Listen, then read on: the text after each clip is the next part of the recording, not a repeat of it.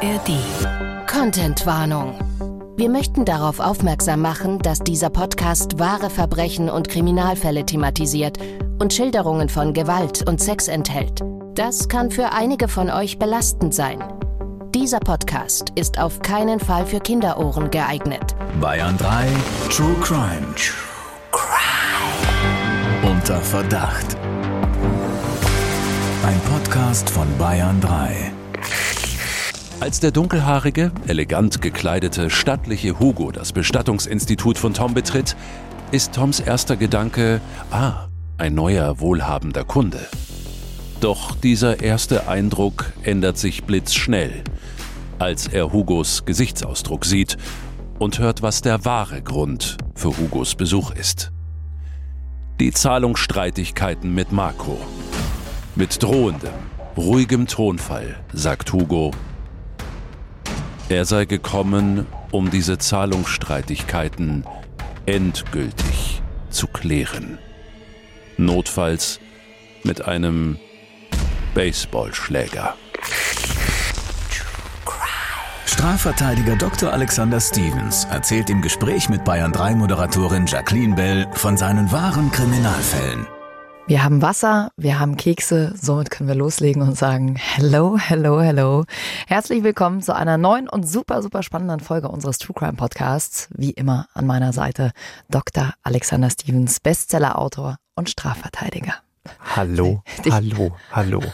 Dich, dich, dich immer noch so förmlich vorstelle, oder? Nach äh, so vielen Staffeln. Ja, absolut richtig so. Bisweilen stellst du mich ja auch als deinen Strafverteidiger vor, was ja immer tief blicken lässt, wie ich finde. Ja, ich sollte jetzt die Aussage verweigern, Alex, ne? Wie immer.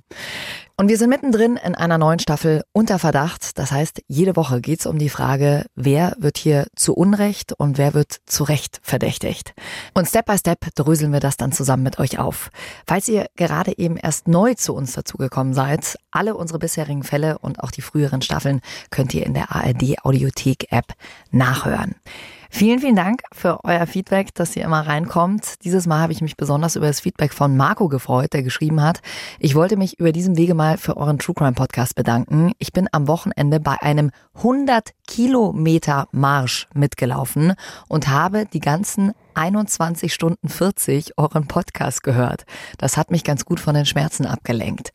Jetzt hatte ich schon kurz gedacht, es könnte mein Mitbewohner gewesen sein. Der heißt auch Marco, aber als ich dann hörte, dass er hundert Kilometer gegangen ist, kann, schied er aus. Das kann ja nicht sein. hundert Kilometer, wie krass ist das denn? Ein paar Freunde von mir waren auch dabei bei diesem hundert Kilometer Lauf. Es ist echt der Wahnsinn. Boah, vor allem das einundzwanzig Stunden vierzig durchzuhören. Äh, durchzuhören. Ja, auch das. Auch das, liebe genau. Jackie. Auch uns einundzwanzig Stunden vierzig zuzuhören, aber das zu schaffen in dieser Zeit, das ist ja Wahnsinn. Fragt sich, was schlimmer ist. Ja, genau. Ist es schlimmer, die hundert Kilometer zu laufen oder uns einundzwanzig Stunden vierzig zuzuhören? Hm.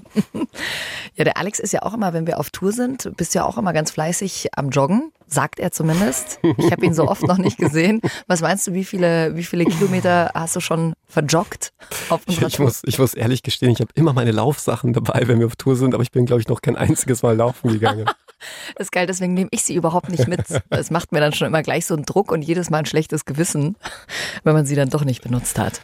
Wenn ihr vorbeigucken wollt bei unserer Tour, wir sind dieses Jahr noch auf Tour und haben da exklusive Fälle für euch dabei. Also schaut vorbei. Dieses Jahr noch letzte Chance für euch für diese Tour. Alle Termine gibt's auf bayern drei punkt de. Dann kommen wir doch mal direkt zu unserem heutigen Fall. Einen kleinen Ausschnitt haben wir ja gerade eben schon gehört und wir wissen auch, dass es ziemlich heftig zur Sache geht. Eins kann ich euch auf jeden Fall jetzt schon mal verraten. In diesem Fall kommt vieles ganz, ganz anders, als man es vielleicht spontan im ersten Moment denkt. Namen und Details dieses True Crime Falls haben wir natürlich wie immer verändert, um die Beteiligten zu schützen. Perfekt sitzender Anzug, ein doppelt gebundener Windsor-Krawattenknoten, gelb-goldene Manschettenknöpfe. Als der dunkelhaarige, elegant gekleidete, stattliche Hugo das Bestattungsinstitut von Tom betritt, ist Toms erster Gedanke, ah, ein neuer, wohlhabender Kunde. Doch dieser erste Eindruck ändert sich blitzschnell, als er Hugos Gesichtsausdruck sieht und hört, was der wahre Grund für Hugos Besuch ist. Die Zahlungsstreitigkeiten mit Marco. Mit drohendem, ruhigem Tonfall sagt Hugo, Er sei gekommen, um diese Zahlungsstreitigkeiten endgültig zu klären. Notfalls mit einem Baseballschläger. Der liege im Kofferraum seines Autos. Mit dem werde er so lange auf Tom einschlagen, bis dieser Blutkotze. Er solle doch mal darüber nachdenken, ob ihm die Forderung an Marco das wert sei. Dann zieht Hugo einen fünfhundert-Euro-Schein aus seinem schicken Anzug und legt ihn für Tom gut sichtbar in einen Ausstellungssarg. Mit den Worten, ist doch besser als ein zertrümmerter Schädel.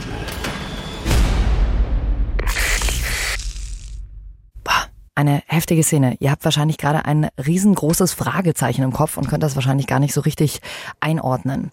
So war die Version von Tom, die damals vor Gericht vorgetragen wurde. Bislang wissen wir ja, Bestatter Tom beschuldigt Hugo, den Mann im schicken Anzug, ihn bedroht zu haben. Und Hugo war für die Behörden ja auch kein Unbekannter, Alex, ne? Er hatte ein ellenlanges Vorstrafenregister. einundvierzig rechtskräftige strafrechtliche Verurteilungen standen da drin, von Erpressung über Bedrohung bis hin zu Körperverletzung. Und bei einer Vielzahl von polizeilichen Ermittlungen war erst gar keine Anklage erhoben worden, weil man ihm die Tat dann letzten Endes nicht nachweisen konnte. Aber damit ihr mal ein buntes Potpourri aus seinem Strafregister mitbekommt, da war wirklich alles dabei. Also unter anderem war er mal mit einem Radfahrer in Streit geraten, weil der seinerseits über eine rote Ampel gefahren sein soll. Den hat dann mein Mandant gleich mal zur Rede gestellt. Aber vielleicht anders, als du es erwarten würdest, Jackie, und auch ganz anders, als es unsere Hörerinnen und Hörer erwarten würden. Er hat ihn einfach vom Fahrrad runtergezogen. Daraufhin hat der Fahrradfahrer auf seinen dicken Mercedes gespuckt. Das hat sich der Mandant nicht gefallen lassen, hat ihm seinen Kapuzenpulli ausgezogen, wohlgemerkt bei Minusgraden im Winter, und hat ihn damit erstmal seinen Mercedes sauber machen lassen und hat ihm dann zum Abschluss noch eine kräftige Ohrfeige mitgegeben, damit er sowas künftig sein lässt. Ein anderer Fall, der im Bundeszentralregister mit dem doch eher wohlklingenden Straftatbestand Gewässer vor Unreinigung überschrieben war, hatte aber eine ganz andere Geschichte zugrunde liegen, denn da war der Mandant mit einem Fischzüchter in Streit geraten, wollte seinerzeit wohl eine Fischzuchtfarm kaufen, aber zu einem anderen Preis, als sich der Fischzüchter das so vorstellte. Und am nächsten Tag schwammen dann aller der Pate sämtliche Fische tot auf dem Weiher. Und ja. Es stellte sich heraus, dass sie allesamt vergiftet worden waren. Also du siehst, da ist schon ähm, einiges vorgefallen. Und mit dem Mann war offensichtlich nicht zu spaßen. Ja, netter Typ, dieser Hugo und dein Mandant. Da fragen ja auch viele, wie kann man denn so jemanden verteidigen? Das kommt ja immer ganz oft die Frage auf unserer Tour. Ja, zumal ich dir die beste Geschichte noch gar nicht erzählt habe, nämlich wie er seine Ehefrau kennengelernt hat. Oh. Die hatte er nämlich einen Tag vor ihrer eigenen Hochzeit kennengelernt und sollte tags darauf heiraten. Und er traf sie auf ihrem Junggesellenabschied und siehe da, am nächsten Tag erschien der Bräutigam nicht vom Traualtar und mein Mandant heiratete die gute Dame. Ja, also er erschien nicht am Traualtar, weil ihm was passiert ist oder weil... Das weiß man nicht. Das, okay, der Anwalt verweigert die Aussage. Jetzt hast du meine Frage aber nicht beantwortet. Du siehst, wie, so geht's auch. Ja, genau. Wie Politiker einfach drum rumreden, dass man selbst einfach die Frage vergisst. Wie kannst du so jemanden verteidigen, von dem du weißt, ja, der hat so viel Dreck am Stecken? Naja, nur weil er schon mal Dreck am Stecken hatte, heißt das ja nicht, dass er jetzt auch wieder Dreck am Stecken hat. Das mal zum einen und zum anderen. Genau das ist doch die Berufsbeschreibung eines Strafverteidigers. Nur Unschuldige wirst du wohl kaum vertreten können. Ja. Also fassen wir mal zusammen. Hugo hat sich da schon eine sehr lange Liste an Straftaten und auch an Verurteilungen angesammelt. Deswegen äh, war es auch gar nicht schwer für die Ermittler, wem sie da jetzt in diesem Fall Glauben schenken sollten. Waren sich ganz sicher, Tom sagt die Wahrheit und äh, waren sich sicher, dass Hugo Tom äh, Schläge mit dem Baseballschläger angedroht hat. Zumal sich die Ermittler natürlich auch die Frage gestellt haben, welches Motiv soll der Bestatter gehabt haben, Hugo einer solchen Tat zu bezichtigen. Hm. Jetzt hat dieser Fall ja auch für ordentlich Schlagzeilen gesorgt damals. Nicht wegen der vielen Straftaten von Hugo, sondern weil Bestatter Tom ja schon auch, ich sag mal so, recht bekannt war in der Kleinstadt. Ja, das kann man schon so sagen. Er hatte es zu viel Ruhm gebracht und da wird man sich vielleicht die Frage stellen, wie das als Bestatter? Naja, es lag nicht nur an der Geschichte selbst. Ich meine, du musst dir das mal bildlich vorstellen. Ein Bestatter wird in seinem eigenen Bestattungsinstitut vor einem offenen Sarg mit dem Tode bedroht. Ja, ich meine, das ist ja schon mal filmreif. Und zu einer regelrecht schillernden Persönlichkeit war Tom geworden, weil er alle seine anderen Mitbewerber regelrecht ausgeschaltet hatte. Er hatte so aggressive Werbemaßnahmen gefahren und eine davon, die werde ich wirklich nie vergessen, war ein überdimensionierter Werbebanner direkt gegenüber des Krankenhauses. Also da, wo auch Menschen hin und wieder sterben. Und krass war auch, was auf dem Banner stand. Es stand nämlich wörtlich drauf, schlecht behandelt, Fragezeichen, hoffentlich gut vorgesorgt. Nein, nicht dein Ernst. Ja, also ich sag mal so, Tom scheint dann auch nicht gerade der Sensibelste zu sein. Wenn ihr jetzt aber denkt, das wäre schon alles und wir würden uns jetzt nur noch über die Urteilsfindung kümmern. Nein, nein, nein, nein, nein, nein, nein. Dann habt ihr mal wieder die Rechnung ohne diesen Es gibt nichts, was es nicht gibt, Faktor gemacht. Denn wie ihr ja schon vorhin in unserer Geschichte gehört habt, neben dem Angeklagten Hugo und dem exzentrischen Bestatter Tom spielt noch ein Dritter hier eine wichtige Rolle. Und zwar Marco. Für den soll Hugo ja die Zahlungsstreitigkeiten in Anführungszeichen geregelt haben. Alex, lass uns mal zusammen aufklären, in welcher Beziehung Hugo und Marco stehen. Marco ist Angestellter von Hugo, ist Pferdewirt bei Hugos stattlichem Pferdegestüt und hat dort vor allem die Hengste von Hugo betreut. Aber für Hugo sind seine Angestellten nicht nur bloße Mitarbeiter, sondern er fühlt sich ihnen einfach verpflichtet. Und ich kann euch jetzt vorab schon mal verraten, Marco ist wirklich der, mit dem man am meisten Mitgefühl hat in diesem spannenden Fall. Denn er ist meiner Meinung nach in dieser Dreierkonstellation der, der am meisten gelitten hat. Hören wir rein, was vor dem Streitgespräch zwischen Hugo und Tom passiert ist. Tot? Sie ist tot. Marco kann nicht begreifen, was ihm die Rettungskräfte da gerade mitteilen. Der stämmige Pferdepfleger taumelt etwas, muss sich setzen. Erst gestern Abend hat er doch noch gemütlich mit seiner Mutter ferngesehen. Eine Doku über die Alpen. Sie hat von den Bergen geschwärmt. Dann hat Marco sie kurz alleine gelassen, um in seinem Zimmer mit seiner Freundin zu telefonieren. Als er wieder ins Wohnzimmer kam, war seine Mutter in ihrem Sessel eingeschlafen. Dachte er. Die nächsten Tage erlebt er in einer Art Trance. Aber er muss Dinge regeln. Es hilft nichts. Versicherungen kündigen, den Rententräger anrufen und die Beerdigung organisieren. Paradise Flugbestattungen, hier ist der Bestatter Ihres Vertrauens. Was kann ich für Sie tun? Die Plakate hängen überall in der Stadt. Bestatter Tom strahlt darauf mit schneeweißen Zähnen und Zuversicht vermittelndem Blick. Im Hintergrund ein geöffneter, schwarz lackierter Hochglanzsarg mit kuschelig-flauschigem Inlay. Darunter der Slogan, schlecht behandelt, hoffentlich gut vorgesorgt. Auf einer anderen Werbeanzeige präsentiert Bestatter Tom eine glänzende Urne vor einem atemberaubenden Alpenpanorama.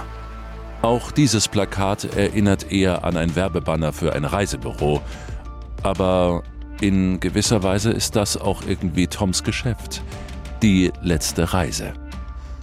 Für den trauernden Marco fühlt sich Toms Angebot an wie ein Zeichen. Flugbestattungen in den Bergen. Die Asche seiner Mutter verstreut über den Schweizer Alpen. Ja, das hätte sie geliebt. Schon bald werden sich die beiden Männer handelseinig.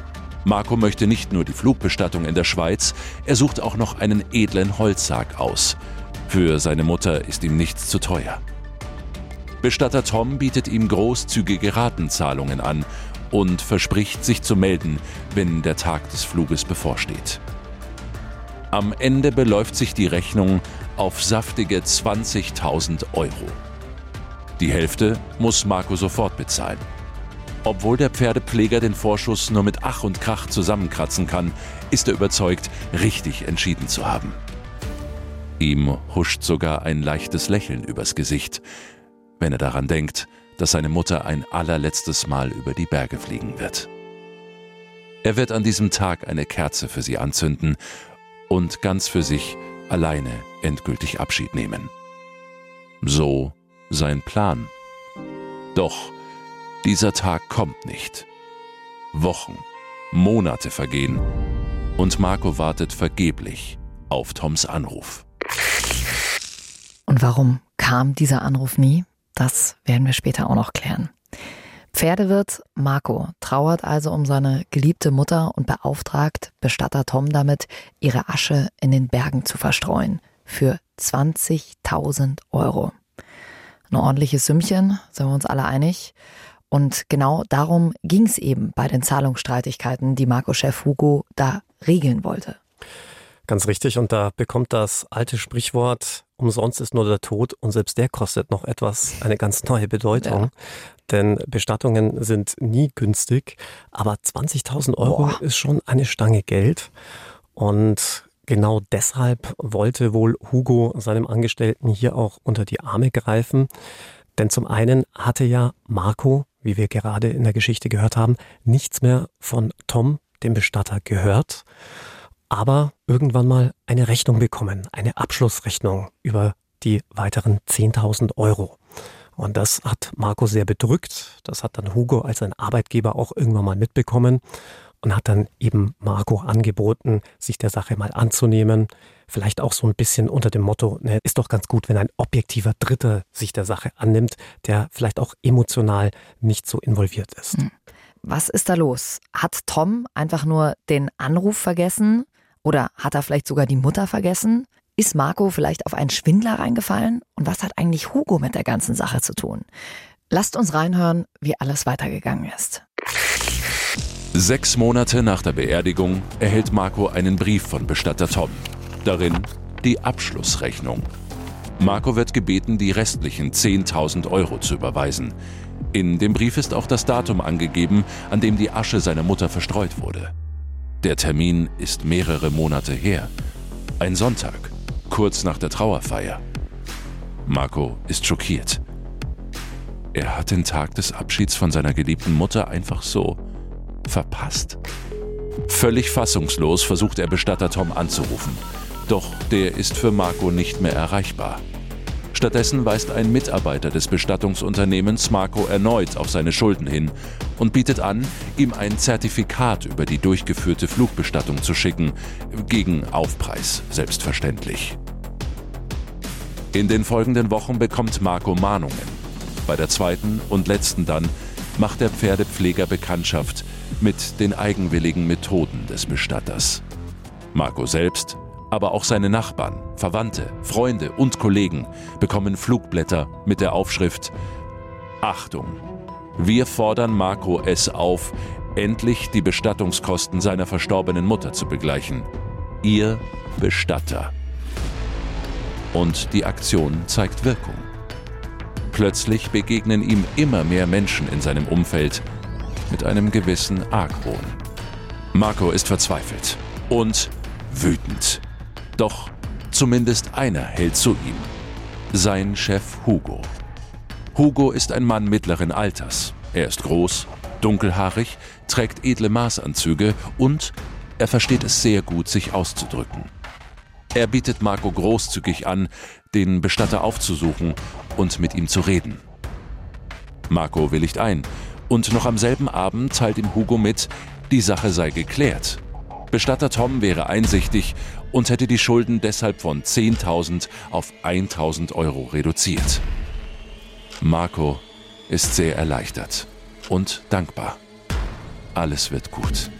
So sein Gefühl. Doch ein paar Wochen später wird er als Zeuge zu einem Gerichtsprozess geladen. Angeklagt ist Hugo, sein Chef. Also ein Bestatter, der Flugblätter an Freunde, Kollegen und Nachbarn verteilt und alle informiert, dass Marco die Bestattungskosten noch nicht gezahlt hat. Also sorry, aber das sind ja schon irgendwie seltsame Methoden. Und das war noch lange nicht anders, denn es gab da mehrere Eskalationsstufen in diesem Bestattungsinstitut. Die erste Eskalationsstufe, wenn man nicht gezahlt hat, waren Anrufe von Tom bei der näheren Verwandtschaft mit dem, ich sage jetzt mal, sinngemäßen Inhalt, dass der Verstorbene, läge er da nicht schon, doch schier im Boden versinken würde, würde er erfahren, dass er seiner Familie noch nicht einmal die Zahlung der Beerdigungskosten wert sei. Und du kannst dir vorstellen, dass dann in den meisten Fällen peinlichst berührt die angerufenen Verwandten dann die fällige Rechnung bezahlt haben oder schleunigst den eigentlich Verantwortlichen, also die Hinterbliebenen, aufgefordert haben, sich um die Zahlung zu kümmern. Sollte das keine Wirkung zeigen, gab es eine zweite Eskalationsstufe, nämlich eine Rundmail an die gesamte Trauergesellschaft, deren Mailadressen sich der geschäftstüchtige Tom schon im Vorfeld organisiert hatte, freilich unter dem Vorwand Anfahrtsbeschreibung, Ablauf der Trauerfeier und, halte ich fest, virtuelle Trauerkärtchen zu verschicken. Aber der wahre Grund war natürlich, auch hier all diejenigen dann über den Zahlungsausfall zu informieren, damit man letztlich in seinem gesamten Umfeld bloßgestellt wird. Unfassbar, was dieser Mann an Druck aufgebaut hat. Ich kann euch jetzt schon mal sagen, das ist noch gar nichts gegen Stufe drei. Ich sag nur, Man im Frack. Was hatte es mit denen auf sich, Alex? Ja, die Man im Frack in Anlehnung an den Kinoklassiker Man in Black. Das war nämlich Toms firmeneigener Inkassodienst. Und die hatten nicht umsonst diesen tiefsinnigen Namen, denn seine Mitarbeiter konnten sich einen kleinen Bonus dazu verdienen. Dazu mussten sie lediglich den ganz hartnäckigen Schuldnern einen persönlichen Besuch abstatten. Allerdings nicht einfach irgendwie, sondern edel gekleidet in einem schwarzen Frack mit Zylinder, gestärktem Hemd, Lackschuhen und, jetzt kommt's, mit einem auffälligen, schwarz lackierten Hochglanzkoffer im Stil von einem Sarg. Und deren, deren Aufgabe war es, den Schuldner nochmal freundlich, aber bestimmt auf die Rechnung hinzuweisen. Und sollte der Schuldner dann immer noch nicht bezahlen, waren die sogenannten Man im Frack der neue ständige Begleiter des Schuldners. Denn egal, wo er hinfuhr, sei es vor den Kindergarten, um seine Kinder abzuholen, zu seinem Arbeitsplatz oder vor seinem Haus, standen sie als stille Mahnwache und wirklich jedem sind diese Leute dann in diesem nicht gerade unscheinbaren Aufzug dann aufgefallen und haben sich gefragt, aha, was machen denn die Leute da? Andere wiederum kannten schon die Männer im Frack und wussten, mh, wieder einer dieser Schuldner, den ich bezahlen. Also du kannst dir vorstellen, das ist wirklich Next-Level-Nötigung. Ja, das sind mal ganz schön einschüchternde Methoden. Und diese Männer im Frack, die waren ja auch vor Gericht dabei. Zumindest einer davon, denn Tom hat sich zu seiner Zeugenaussage von einem dieser Männer im Frack begleiten lassen in voller Montur, einschließlich dem Hochglanz-Sargkoffer. Das hat aber für größten Unmut bei der vorsitzenden Richterin gesorgt, der dann den Mann im Frack gleich des Saales verwiesen hat, unter dem Verweis, dass gerade nicht Karneval sei. Lasst uns mal zusammen in den Gerichtstag einsteigen. Was hat Bestatter Tom denn zu dieser ganzen Sache vor Gericht gesagt? Zunächst einmal hat er sehr ausschweifend ausgeführt, wie kundenorientiert er sei, voller Mitgefühl und dass das Bestattungsgewerbe quasi sein Leben sei, dass er dann in Marcos Falle auch noch einen hohen Preisnachlass gewährt habe, weil ihm das mit seiner Mutter auch selbst sehr nahe gegangen sei und er habe ihm dann auch noch diese großzügige Ratenzahlung angeboten von zehntausend Euro zu Beginn und zehntausend Euro dann nach Beendigung der Bestattung. Und Tom habe sich um alles selbstverständlich, zuverlässig und sofort gekümmert, habe sogar noch die Rechnung viel später erst verschickt, sodass Marco nochmal deutlich mehr Zeit hatte, die zu bezahlen.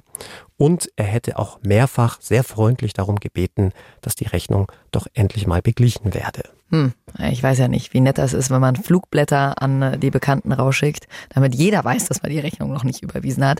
Also ich weiß nicht, wie es euch geht, aber ich könnte mir vorstellen, dass ihr auch gerade das Gefühl habt, dass Tom irgendwie auch kein Unschuldiger ist und dass das nicht ganz in Ordnung ist, dass man jemanden da so unter Druck setzt. Aber dazu später mehr. Alex, erstmal, wir haben ja hier eine ganz klassische Aussage-gegen-Aussage-Situation, oder? Ja, wenngleich sich vielleicht manch einer fragen wird, hm, wieso eigentlich Aussage gegen Aussage?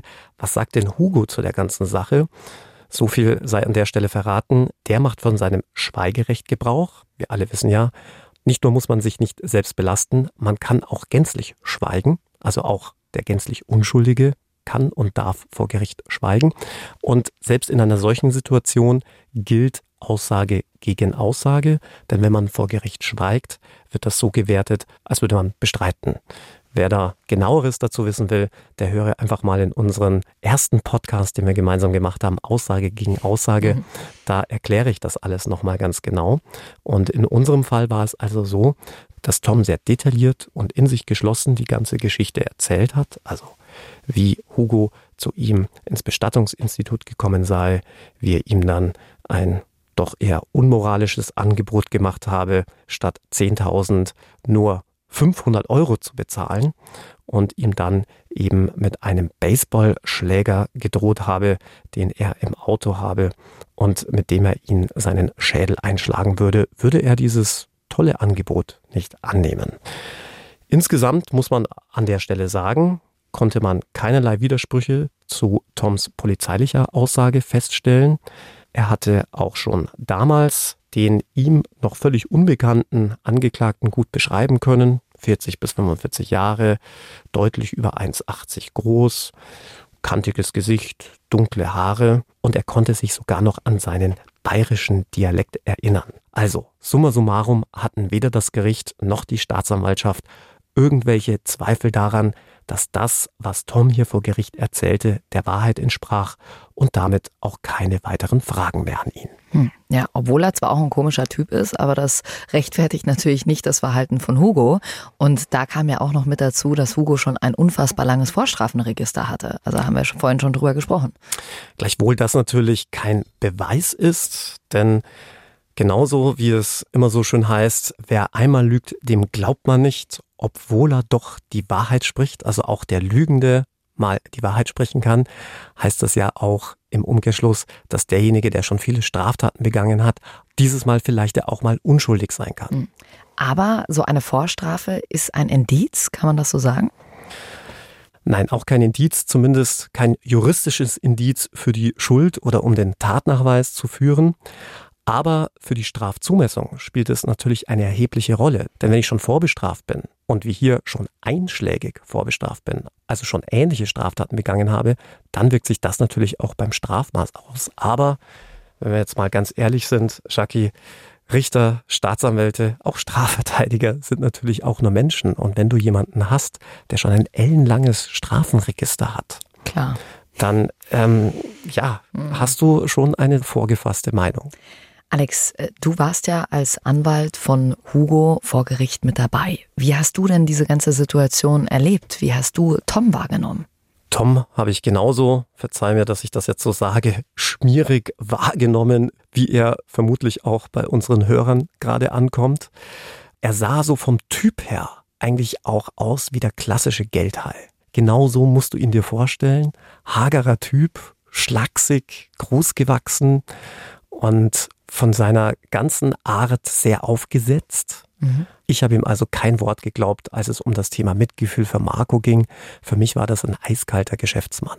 Es ist ja jetzt schon interessant dann auch zu sehen, wie man so eine Verteidigungsstrategie angeht. Ja? Also man hat ja praktisch diese Fakten, du merkst, Tom wird in diesem Moment geglaubt oder er kann letzten Endes da anknüpfen, ist zwar ein total schmieriger Typ und diese Methoden, die er an den Tag legt, sind natürlich auch nicht in Ordnung. Ähm, dein Mandant schweigt in diesem Moment. Wie standen denn zu diesem Zeitpunkt eure Chancen? Für all diejenigen, die unsere Staffel Aussage gegen Aussage schon kennen, ist das jetzt nichts Neues. Aber immer dann, wenn Aussage gegen Aussage steht, reicht es für die Überzeugung des Gerichts von der Schuld des Angeklagten natürlich nicht aus, wenn die Angaben des vermeintlichen Opfers einigermaßen plausibel sind, ja, und sich ansonsten vielleicht auch kein offensichtliches Falschbelastungsmotiv wie hier ergibt.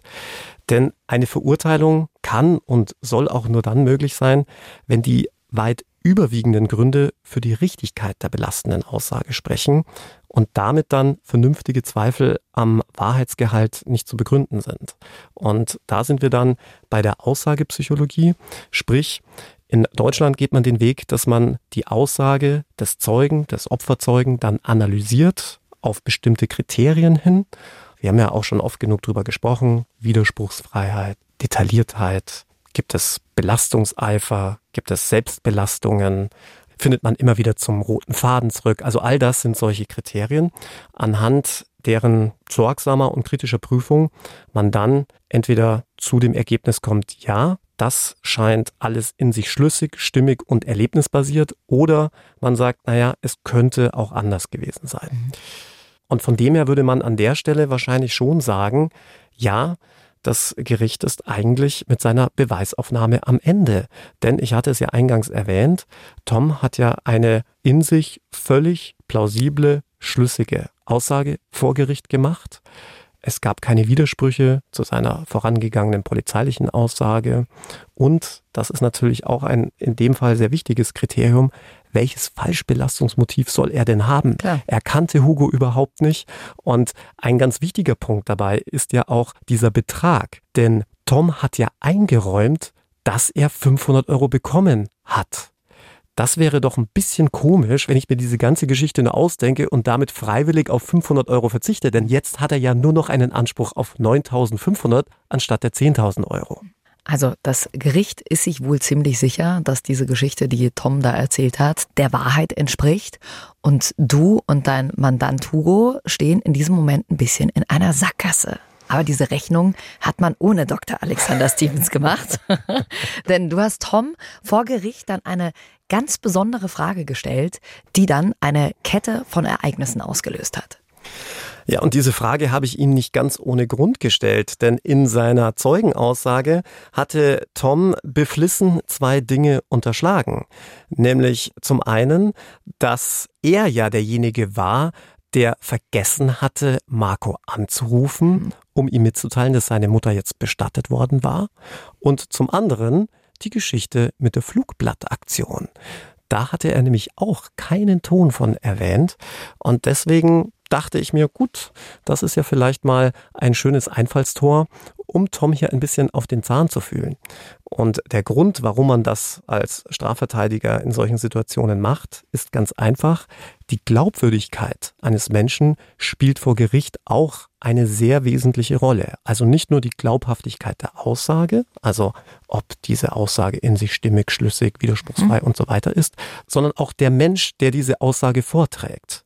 Denn wenn du jemanden hast, dem du schlicht und ergreifend nichts glauben kannst oder den du vielleicht in anderen Situationen einer Lüge überführst, wird es dann möglicherweise für das Gericht auch sehr schwierig, darauf ein Urteil zu stützen. Also dein Ziel war letzten Endes, an der Glaubwürdigkeit von Tom zu rütteln. Ganz richtig, und deswegen lautete meine erste Frage an den Bestatter: Warum haben Sie eigentlich diese Flugblätter verteilt? Einspruch, euer Ehren, müsste es doch jetzt eigentlich heißen, oder? Oder kennt man das nur aus Filmen so? Nö, man sagt vielleicht nicht Einspruch, sondern man würde die Frage beanstanden als mhm. unzulässig. Aber du kannst natürlich auch Einspruch rufen. Ja. Und warum hätte man das in dem Fall gemacht? Weil diese Frage schlicht und ergreifend in der Form nicht korrekt gestellt war. Denn streng genommen hätte ich ja erst fragen müssen, ob er es denn überhaupt war, mhm. der diese Flugblätter entworfen und eingeworfen hatte. Und so hast du es ihm schon unterstellt praktisch mit der Frage, warum haben Sie eigentlich Flugblätter verteilt? Ne? Ganz genau. Und diese Fragetechnik kennt man nur allzu gut, auch von polizeilichen Vernehmungen, hat auch einen Namen, nennt sich Illokution und kann sehr effektiv sein, um sein Gegenüber Informationen zu entlocken, die er unter anderen Umständen vielleicht so nicht preisgegeben hätte. Um es vielleicht ein bisschen einfacher zu machen: Wenn du jemanden fragst, welche Pornos er denn gerne anschaut, unterstellst du ihm ja schon, dass er Pornos guckt. Klar. Und damit setzt du ihn tatsächlich ein wenig unter Druck und gleichzeitig hast du den Erfolg, wenn er auf diese Frage antwortet, dass er damit schon mal impliziert, ja, ich gucke Pornos. Mhm. Und in diesem Fall hatte ich schlicht und ergreifend Glück, dass weder das Gericht noch der Staatsanwalt hier, wie du es nennst, Einspruch erhoben haben, also sprich die Frage als unzulässig beanstandet haben, vielleicht weil sie es nicht wirklich wahrgenommen haben oder weil es ihnen schlicht und ergreifend egal war. Vielleicht aber auch, weil auch in ihren Augen Tom ziemlich zwielichtig daherkam. Wie dem auch sei, das war natürlich mitnichten die letzte Frage, die ich ihm gestellt habe. Es kamen dann noch ein paar weitere Fragen, denn zum Beispiel auch, warum er denn dann plötzlich für Marco nicht mehr erreichbar gewesen sei. Denn Marco hatte mehrfach das Gespräch gesucht, um mit Tom über diese ausstehenden zehntausend Euro zu sprechen. Und wer jetzt gut aufgepasst hat, weiß ja, dass Tom seinerseits behauptet habe, er hätte mehrfach Marco freundlich angemahnt. Du hattest ja noch eingeworfen, naja, aber so ein Flugblatt ist ja nicht gerade freundlich.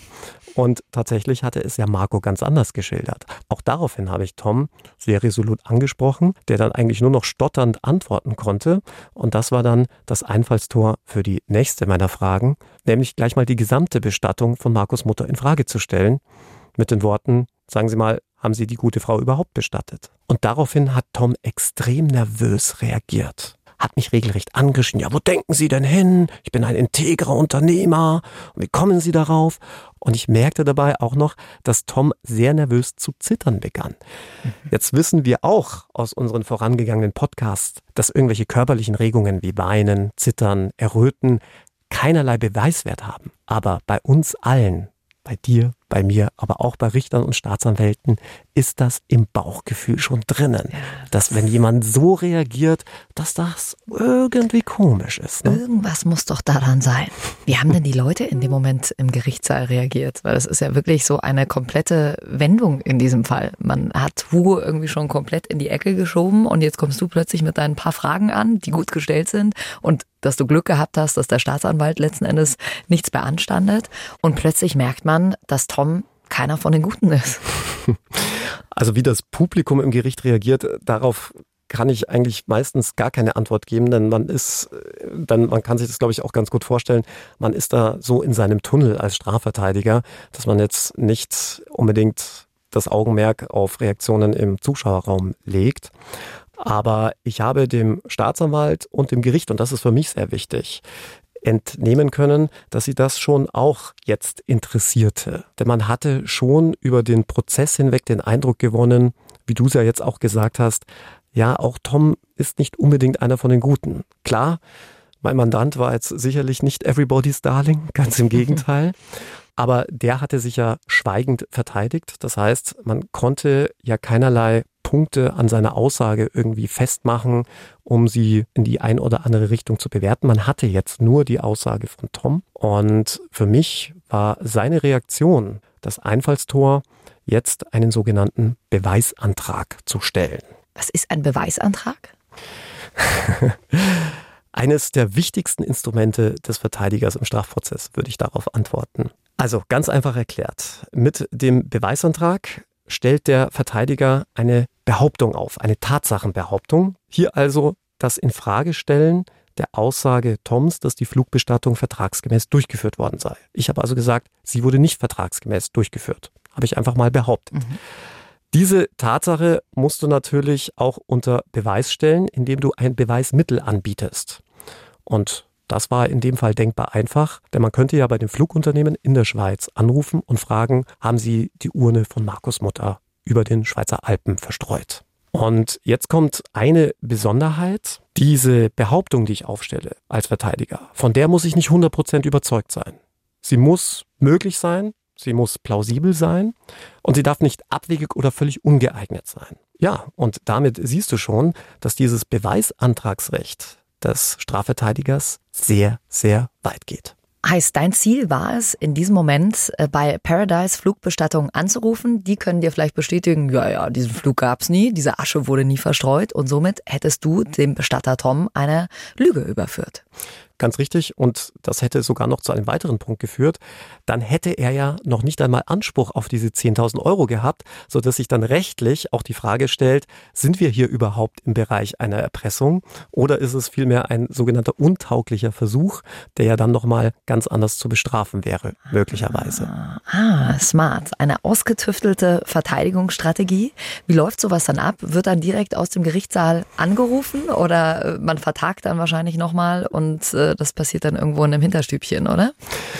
Ja, zunächst einmal war ich mir nicht sicher, ob das Gericht meinem Beweisantrag überhaupt folgen würde. Das Gericht unterbrach aber erstmal für eine halbe Stunde, damit alle vielleicht auch nochmal ein bisschen, damit alle nochmal ihre Gemüter beruhigen konnten, insbesondere Tom, der sich ja, wie ich ja schon sagte, ziemlich aufgeregt hatte über diese Frage. Und als wir dann eine halbe Stunde später wieder alle versammelt waren in diesem Gerichtssaal, hatte ich eigentlich damit gerechnet, dass die Richterin entweder meinen Beweisantrag als unzulässig zurückweisen würde. Warum? Weil sie möglicherweise sagen könnte, ja, das Beweismittel sei unerreichbar, geht schließlich um jemanden, der in der Schweiz wohnt. Das steht alles in gar keinem Verhältnis zu der Strafe, die hier im Raum steht. Oder dass sie unterbrechen würde und sagen würde, gut, man geht dem Beweisantrag nach und äh, schreibt das Schweizer Flugunternehmen an. Aber diese Richterin überraschte wirklich alle damit, dass sie sagte, sie habe in der Zwischenzeit bei dem Flugunternehmen in der Schweiz angerufen. So, und wie das Alex jetzt gerade gesagt hat, ich kann euch noch beschreiben, er sitzt hier mit einem kleinen Grinsen. Könnt ihr euch schon denken, was bei diesem Telefonat rauskam? Also, ich versuche mal so wörtlich wie möglich zu zitieren, aus meiner Erinnerung heraus. Die Richterin sagte, dass der Geschäftsführer alle ihre Nachfragen beantwortet habe, was auch nicht sehr viel Zeit in Anspruch genommen habe, denn die Bestattungsfirma von Tom sei ihm vollständig unbekannt. Von Paradise Flugbestattungen habe er noch nie gehört, sein Unternehmen arbeite überhaupt nicht mit Bestattungsunternehmen zusammen und führe auch keine Flugbestattungen durch. Die Firmentätigkeit, und da musste ich ein bisschen schmunzeln, würde sich ausschließlich auf die Beförderung exklusiver und ausschließlich lebender Kunden beschränken. Wahnsinn. Unglaublich. Und ihr hattet vielleicht von Anfang an schon so ein Bauchgefühl bei diesem Bestatter Tom, der hier Flugblätter verteilt oder mit seinen Männern im Frack bei Marco angerückt sind, dass da irgendwas nicht stimmt. Und jetzt hast du ihn durch diese Fragen und durch diesen Beweisantrag tatsächlich der Lüge überführt. Und wie Alex schon vorhin gesagt hat, wer einmal lügt, dem glaubt man nicht. Und in diesem Fall war das ja auch so. Die Richterin blickte ganz streng zu Tom, der ob dieser Enthüllungen wohl gern ähnlich tief im Boden versunken wäre wie seine Kundschaft, und fragte ihn, ob er denn dazu etwas sagen wolle oder sich zunächst einmal mit einem Anwalt beraten möchte. Und damit ist für jeden völlig klar, wie der Hase und wo der Hase hinläuft, denn mit einer solchen Aufforderung weist sie den Zeugen ja letztlich schon ganz deutlich darauf hin, dass sie glaubt, dass der hier lügt und dass er hier besser nichts mehr sagen soll, damit er sich nicht noch weiter auf gut Deutsch in die Scheiße reitet. Und was dann folgte, war auch etwas, was ich so, glaube ich, vor Gericht noch nie erlebt habe. Der darauffolgende Moment der Stille, als Tom einfach betrübt in den Boden blickt, wird jäh durchbrochen durch das laute, donnernde Gelächter meines Mandanten. Denn als, ohne ihm zu nahe zu treten, ich sage jetzt mal Berufsangeklagter, schien er nur allzu gut zu wissen, was die neuen Erkenntnisse aus der Schweiz für ihn zur Folge haben würden. Es gab nämlich tatsächlich einen Freispruch für Hugo, weil Bestatter Tom vor Gericht eben zu unglaubwürdig war. Deine Verteidigungsstrategie ist also aufgegangen. Macht man sich da ein Sektchen zu Hause auf? Also du ja nicht, ja, aber irgendwann gönnst du dir dann irgendwas nach so einem Gerichtstag? Tja, würde man vielleicht jetzt an der Stelle meinen, aber Jackie, du weißt ja, die Geschichte nimmt an der Stelle ja nochmal eine Wendung und danach war mir dann nicht mehr so ganz nach Sekt trinken zumute. Ja. Viele von euch werden jetzt wahrscheinlich auch denken, oh Mann, Marco, das tut einem wirklich richtig leid. Ich meine, wir haben es vorhin schon gesagt, in dieser Dreierkonstellation ist er definitiv der Leidtragende. Plötzlich muss er erfahren, dieses Flugunternehmen gibt's gar nicht. Die Asche seiner Mutter wurde definitiv nicht über den Schweizer Bergen verstreut. Und damit stellt sich natürlich die große Frage, was ist mit der Asche seiner Mutter passiert? Wo ist die? Und genau deshalb hat die Staatsanwaltschaft einen Durchsuchungsbeschluss beantragt. Und zwar von Toms Bestattungsinstitut und seiner privaten Wohnung, um herauszufinden, wo die Asche von Marcos Mutter, aber möglicherweise auch die Asche von vielen anderen Kunden hingelangt sein konnte, wo sie denn letztlich bestattet wurden.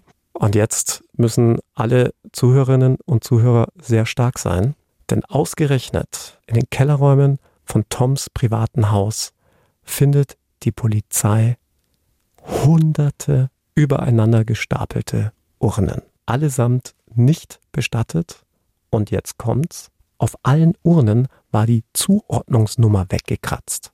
Das heißt, die Nummer, anhand derer man sagen kann, wessen Asche in dieser Urne ist. Furchtbar. Ich frage mich immer, wie können Menschen sowas tun? Also letzten Endes dieser letzte Wunsch, der es ja von Marcos Mutter war, über den Bergen verstreut zu werden. Wie kann man, wie kann man sowas machen? Was gibt's für Menschen? Es tut mir leid, es gibt nichts, was es nicht gibt. Aber ich bin manchmal, ja, das ist doch unfassbar, auf was für Ideen manche Menschen kommen, wie sie an Kohle rankommen. Da bekommt das Sprichwort Leichen im Keller haben eine ganz neue Bedeutung. Boah, also Bestatter Tom hat diese Betrugsmasche wohl nicht nur einmal durchgezogen und ganz viele Menschen haben da ihr Erspartes an Tom gezahlt in der Annahme, dass ihre Angehörigen eine besonders schöne Bestattung bekommen und er schiebt sich das Geld einfach ein und lagert die Urnen in seinem Keller ein. Und das Schlimme für die Angehörigen in dem Fall ist ja, du kannst nicht mehr zuordnen, wer wer ist. Du kannst also deinen geliebten Verstorbenen noch nicht einmal bestatten. Furchtbar. Und das macht das Ganze natürlich besonders perfide. Ja. Heißt, Marco konnte seiner Mutter dann auch kein Begräbnis mehr ermöglichen. Man kann anhand der Asche eines Menschen keinerlei D N A-Analysen mehr durchführen. Das heißt, man hatte dann meines Wissens nach noch versucht, diese ausgekratzten Nummern zu rekonstruieren. Es gibt da Möglichkeiten mit Chemikalien oder auch mit dem Elektronenrastermikroskop, Nummern wieder sichtbar zu machen, weil ja insbesondere eingestanzte Nummern viel tiefer ins Metall gehen, als man mit dem Auge sehen kann. Ich meine, dass man dann auch im Nachgang so einiges rekonstruieren konnte. Wie es dann letztlich für Marco und seine Mutter ausgegangen ist, vermag ich leider an der Stelle nicht zu sagen, denn mein Mandant war ja, wie gesagt, Hugo und seinen Freispruch hat das damit ja eigentlich nur noch mehr zementiert. Jetzt haben wir ja vorhin drüber gesprochen, wer einmal lügt, dem glaubt man nicht. Aber eine Sache ist noch offen. Hat denn der Bestatter Tom auch tatsächlich in Bezug auf Hugo gelogen? Also war Hugo tatsächlich nicht bei ihm? Hat er ihn vielleicht wirklich nicht bedroht? Hat man da was rausfinden können? Hugo hat ja den gesamten Prozess über und auch schon während des Ermittlungsverfahrens geschwiegen. Und damit kann man natürlich jetzt in der Retrospektive nach wie vor nicht sagen, ob jetzt Tom seinerzeit die Wahrheit gesagt hatte und wirklich mit einem Baseballschläger von Hugo bedroht wurde oder sich Tom auch das alles nur ausgedacht hatte, genauso wie seine Flugbestattungen. Und auch ich kann ja nicht sagen, wie es war, mal abgesehen davon, dass ich natürlich der anwaltlichen Verschwiegenheit unterliege. Ich kann nur so viel verraten. Nur zwei Jahre später las ich in der Zeitung, dass Hugo wieder angeklagt und diesmal aber auch verurteilt worden war. Und dem Urteil zugrunde lag eine Erpressung mit einem Baseballschläger. Hm.